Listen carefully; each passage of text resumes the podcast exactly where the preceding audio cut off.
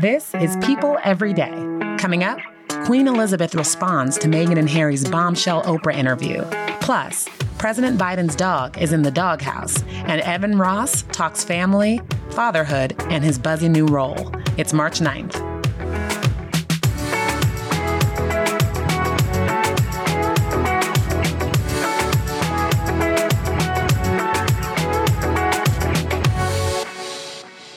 Guys. This is People Every Day, presented by Macy's. I'm your host, Janine Rubenstein, and it is Tuesday. Also, it is National Barbie Day. Yes, I am that girl. Fun fact about me I have an extensive black Barbie doll collection that I have amassed over the many years I've been collecting. And I have dreams of displaying them one day in an all glass case lined, climate controlled room, uh, much to my husband's chagrin. But enough about me and my quirks. Later on in the show, I sit down with actor and musician Evan Ross. Yes, Diana Ross's very talented son to discuss family fatherhood, and his role in the much talked about film, The United States vs. Billie Holiday. But like yesterday, the biggest news centers around the Royals. I'm joined now by senior Royals editor for People.com, Erin Hill. Hi, Erin. Hi. How are you? Good. Big news today. Busy, busy, busy. uh, so, even more has come out since Meghan and Harry's two hour bombshell interview with Oprah this past Sunday. But let's start off with the big news. A statement from Buckingham Palace has been issued. So, what did they say? What did the Queen have to say? Yes, we just were issued a statement from Buckingham Palace on behalf of Her Majesty the Queen, which says, the whole family is saddened to learn the full extent of how challenging the last few years have been for Harry and Meghan. The issues raised, particularly that of race, are concerning. While some recollections may vary, they are taken very seriously and will be addressed by the family privately. Harry, Meghan, and Archie will always be much loved family members. Wow. Okay, just your first thoughts, your first takeaway on this statement. My first thought was how brief it was. I thought classic queen ending to say much loved family members. At the end of the day, she's she's a grandmother. I thought it was a little bit biting. Um, that some recollections may vary. That yeah. line, yeah. And then also, um, I think a lot of people may be disappointed that it's going to be addressed by the family privately. Yeah, they. I mean, they are public figures. And, you know, they're, them saying that they're going to address it privately, um, it, it, kind of begs the question how? Yeah, and it does sound, you know, we spoke to palace sources directly after uh, the statement was issued who stressed that uh, the heart of this is a family and they should be given the opportunity to discuss the issues raised privately as a family. So it's clear that they're not going to go any further in in any formal statement. Um, we did learn that the family and the firm as a whole have been in crisis talks for much of the last two days, formulating this response. Mm-hmm. And it's not surprising they want to keep this private. Um, as it involves family members who are no longer working royals mm-hmm. um, and not necessarily staff members. Um, Got it. So that could be why that they're taking this route and they're going to keep it privately behind palace doors. But I think a lot of people are going to um, feel unsatisfied by that and want more information and how this is being addressed. Yeah, let's talk about it because there's been a lot out there about uh, just kind of drawing this line in the sand, right? Of the, the supporters of Meghan and Harry versus the ones who are kind of questioning everything that they had to say. So we have a we're seeing a mix of reactions in the UK. Of course, a lot of the monarchists are very loyal to the crown, to the queen, defending um, them and the UK press famously, uh, you know, uh, used to um, the tabloid scrutiny against Meghan, so that's coming full force.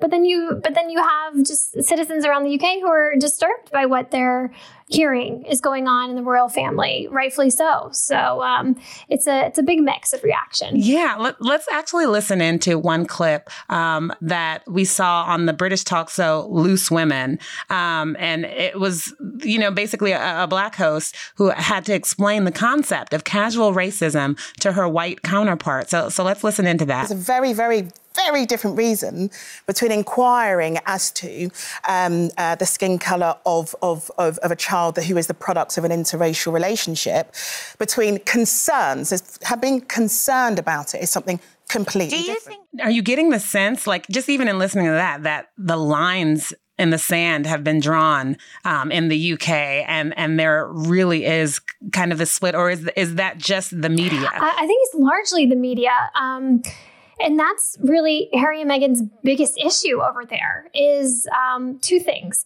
The intense scrutiny from the UK press, which is relentless, and then the lack of support from the royal family when it comes to wow. that. And then uh, the difference between the the the U.S. reaction versus the U.K. reaction. This is something we were talking about because when we look on what's trending, um, you see a, a, huge support for for Meghan and Harry after this interview. I mean, Twitter, Black Twitter, was just really, really right in their corner. Um, is the sense over there? Um, you know, it, of course, we have correspondents who are, who are working out there. So, what have we heard about just the general population? Population's reaction in the UK? Um, before the interview, it it was largely wary of what Harry and Meghan were doing because Philip was in the hospital.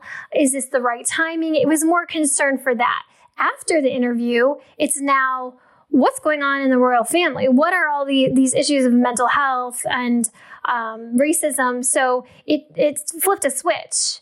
Um, I think there were all these preconceived notions going into the interview. Oh, they're sitting down with Oprah, and are they trying to cash in, capitalize on something, and look at poor Philip's in the hospital? But then you hear, you know, their side of the story, what was really going on, and I think a lot of the people over there feel feel like, hey, we want to lift the the lid on this. What's going on? So l- let's talk about just what the takeaway is going to be for Harry and Meghan because you have uh, an additional clip that came out where she is talking about privacy. You know, at the end all be all, what are they really going for? What do they really want? So let's listen to that. There's no one who's on Instagram or social media that would say, because I shared this one picture, that entitles you to have my entire camera roll.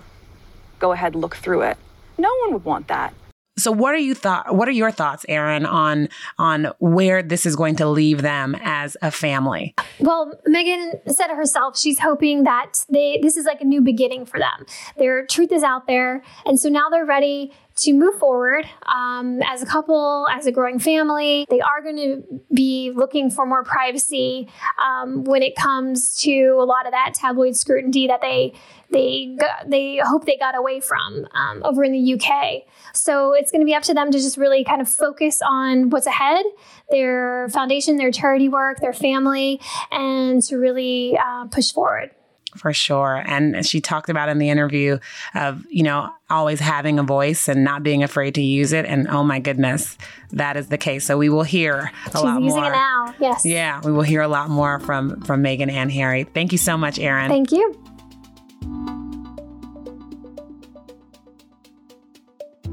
Joining me now is our senior politics editor, Sandra Sobieraj Westfall, who is going to shed some light on the much ado about Major that's happening right now. The Biden's dog. Uh, you know, we had gotten reports that there may have been a biting incident with a security member, and now we have some, you know, White House aides speaking out about it. So, Sandra, what can you tell us about one, their two dogs, um, and and what is happening right now?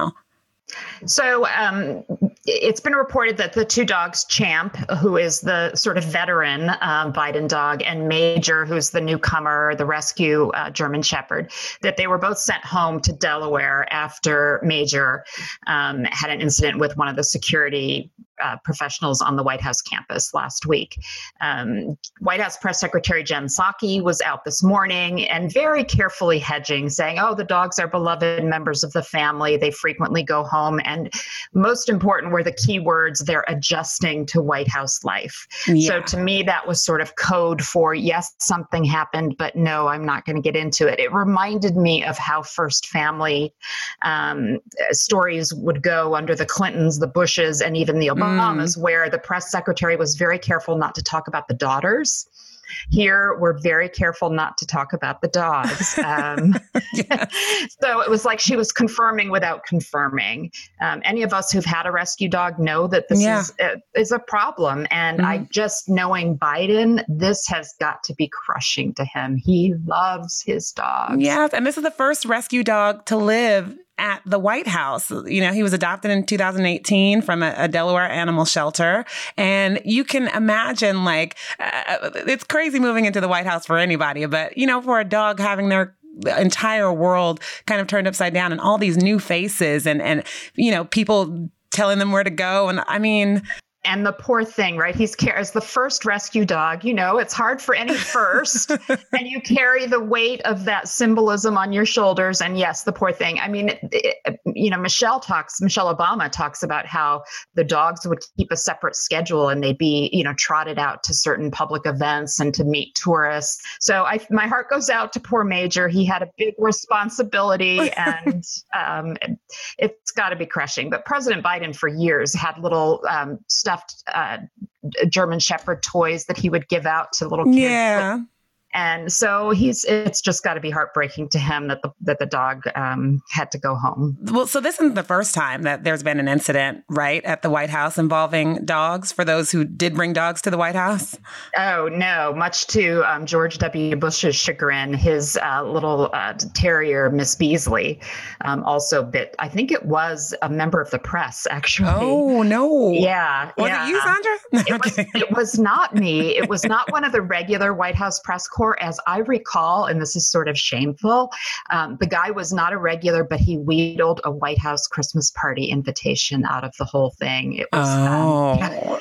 um, so it was kind of a 360 degree scandal back in the day. But yes, Miss, Beas- Miss Beazley, um, as prim as her name sounds, uh, she had a similar uh, problem. Yeah. Well, well, I'm putting the onus on Champ, who is 14, and you know, show him the ropes, let him know how this goes. You're a very public dog now. Poor Champ. I picture Champ laying there rolling his eyes, like, oh man. but also grateful that he got to go back to Delaware, where it's a little quieter. right. Right. Live sure. out his retirement. Thank you for taking me through the dog days of the White House, Sandra. My pleasure. Next up. Evan Ross on balancing it all as a working dad. Stay tuned.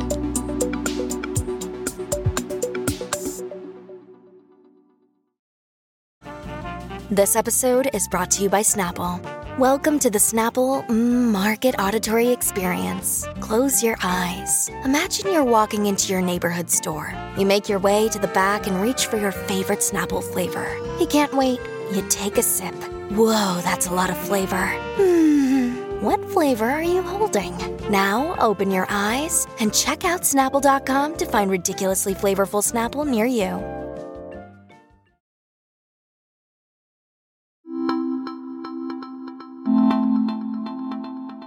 Joining me now is actor, singer, creative, and can't forget his most important monikers, husband and dad, Evan Ross. He stars as Agent Williams in the very much talked about new film, The United States versus Billie Holiday, that's streaming now on Hulu. And its star, Andra Day, recently picked up a big award at the Golden Globes, right, Evan? So let's just start there.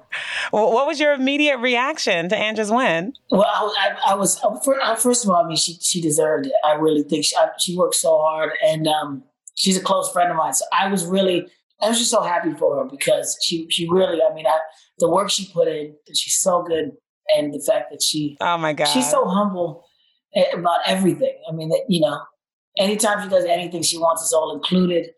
She's, uh, you know, any interview she does, she wants to talk about us and how much she loves her cast members and everybody. So, you know, when somebody's like that and and and has that kind of feeling and heart, and it, you know, didn't expect to win. It's just really, you know, I'm I'm I'm, I'm happy it was her. You know? It was just so raw and real when she was announced, and you just saw her break down. And I loved her nails. I loved everything. Yeah, She's just so day. her. Yeah, so special. so good. Let's talk a little bit about your character and and and Agent Williams' place in this film and, and what that was like for you it's it's an important part of the story. I think obviously he um, made the wrong choice and did the wrong thing. But I think mm-hmm. what was so interesting about this story of Billie Holiday is showing the government against against her, which they were against a lot of creatives, I'm sure, and a lot of people. We were talking about this the other day. I think there's a lot of people that I'm sure were stopped from even creating the music they wanted to create at that time because of mm-hmm. um, the fact that they were talking about things that they weren't supposed to and silencing people for, in that way. They really want to silence Billie Holiday. My character, Agent Williams, took a different turn than Jimmy Fletcher. He he decided he wanted to climb the ladder. Um, he also there was scenes that that uh, Lisa, as you'll see in the director's cut that we shot, that um, explain a lot of it too. And my relationship with Jimmy, you know, he has he had a family, and uh, he saw an opportunity. And I'm sure in a lot of cases, with at that time, an opportunity for someone that was Afro American wasn't that wasn't a thing, you know. Yeah. Uh, so they really took they took those opportunities. It was it was rare, I think, for them for a lot of people to do the opposite because it was you know it was scarce at the time. Yeah. So yes, another thing that was so fun that I wanted to bring up, I was I was talking to Andra last last night, and she, uh, in all the excitement, she was like, "Did you see that like Billie Holiday's music right now is being listened to right now more than, like more yeah?" Than, and I'm like, that would that that in itself means Lee succeeded, and so did she. You know what I mean? The texture of this film and this particular angle of of how the government was so involved in you know, kind of just tearing her down. No, it's, um, it's crazy that she had to li- live through all the stuff. It was heartbreaking. Yeah.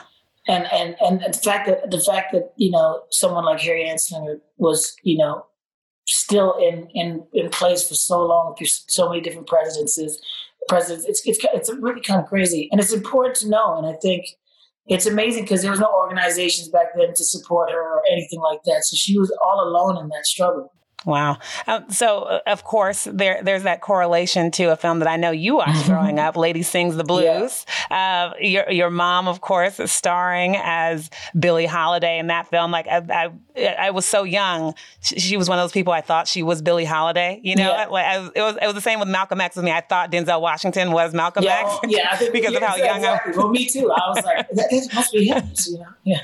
it must must be him. But um, when when did when did you watch Lady Sings the Blues, and and then and what did you think of how different a take on Billie this was than that one? Uh, my mom wouldn't let me watch it until I was old enough to kind of understand it. I remember it, it was one of the reasons why I wanted to start to act. I, I thought she was so incredible, and, and knowing her as my mom, and then seeing her in this performance, it was hard to watch in moments. Um, um, her tra- transformation in age. And one of the things that Lee talks about, which I agree with, it's you know it's showing um, it shows this beautiful love story, mm-hmm. beautiful black love story, and I think that was you know it was so special, and their performances were so real and authentic.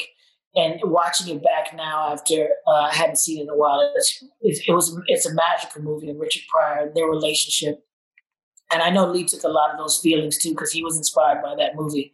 You know, he says it's the reason why he wanted to make film. You know, and I, throughout this process, I've been in touch with my mom before I left. When I found out I got the role, and you know, she's been extremely supportive and and and, and um, and she's seen the movie and she thought Andra's performance was incredible and cinematically it was so beautiful. And I'm just dream casting this right now. Like this is a precursor to the Oscars and Andra's going to be up there and then they're going to bring your mom out and we're just going to have a moment of black excellence on that stage. yeah, you know, I think I, you, never, you never know. And I think, I think, you know, this is Andra's moment to to to feel all of it. For sure. So back to you though. I just wanted to tell you I was a big um, 90210 reboot oh, fan, yeah. and I was so excited. I was so excited when you joined the cast, yeah. and, and, it was it was just a fun time. Take me through some like your credits that I feel like you had the most fun with because I mean you have 90210, you have Crazy Sexy Cool, the TLC story, Hunger Games, Star. Um, what was just the, the off camera best vibe for you in terms of filming as an actor?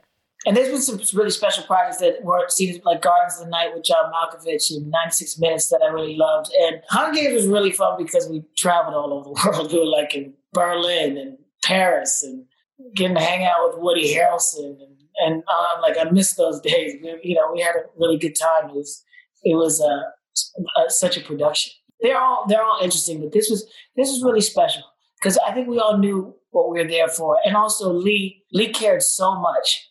You know, it was it, more than anything. You know, and and so did Andra, and it trickles down from there. You know, that that care trickles down to everybody else. How has it been filming during quarantine? And you guys just welcomed the new baby. Oh my goodness, the juggling of it all. How, how, has it been? You and Ashley yeah. Simpson, new baby, so cute. Uh, Ziggy. Ziggy Blue, yeah.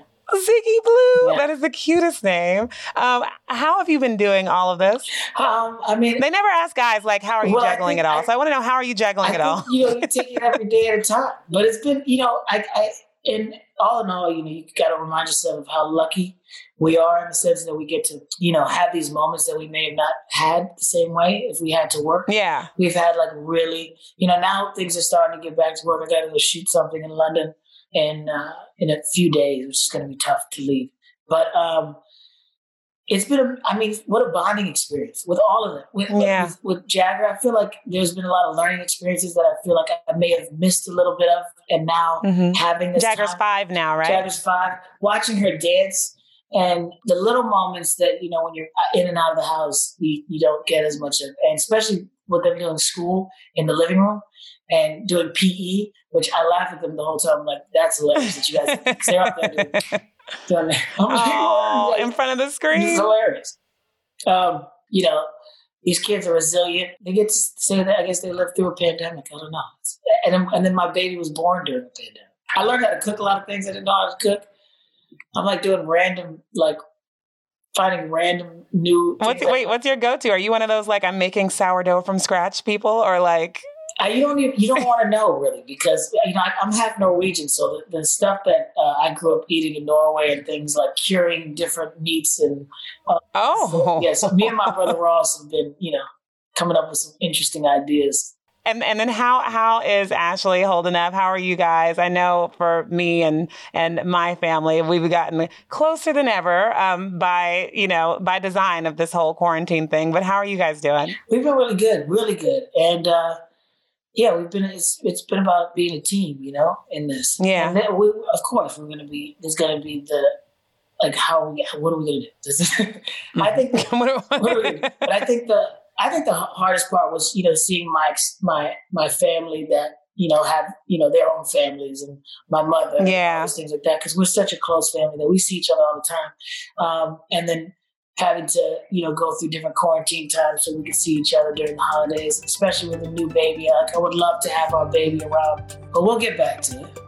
Evan, thank you so, so much for talking to me today and just taking me through this film. I'm so excited for it. I can't wait to see, like, I'm hoping this is the precursor to the award season because it's a big one. I hope so too. I hope so too. That was Evan Ross. For more on him and his film The United States vs. Billie Holiday, head over to people.com. And now, a little something to make you smile. I don't know if you've seen this, but there's a sweet performance by a street performer in Ireland that has gone viral. Mick McLaughlin was caught on camera serenading a seven year old boy named Edward Gilligan, who had just boarded a train with his brother. Listen to him singing Toy Story's You've Got a Friend in Me. Got a friend And what makes this moment even more meaningful is that the young boy has nonverbal autism, but that didn't stop him from enjoying the song and having an adorable reaction. And now they've even struck up a real friendship and continue to meet up on the train. Woody would be so proud. That's all for today. Talk to you tomorrow.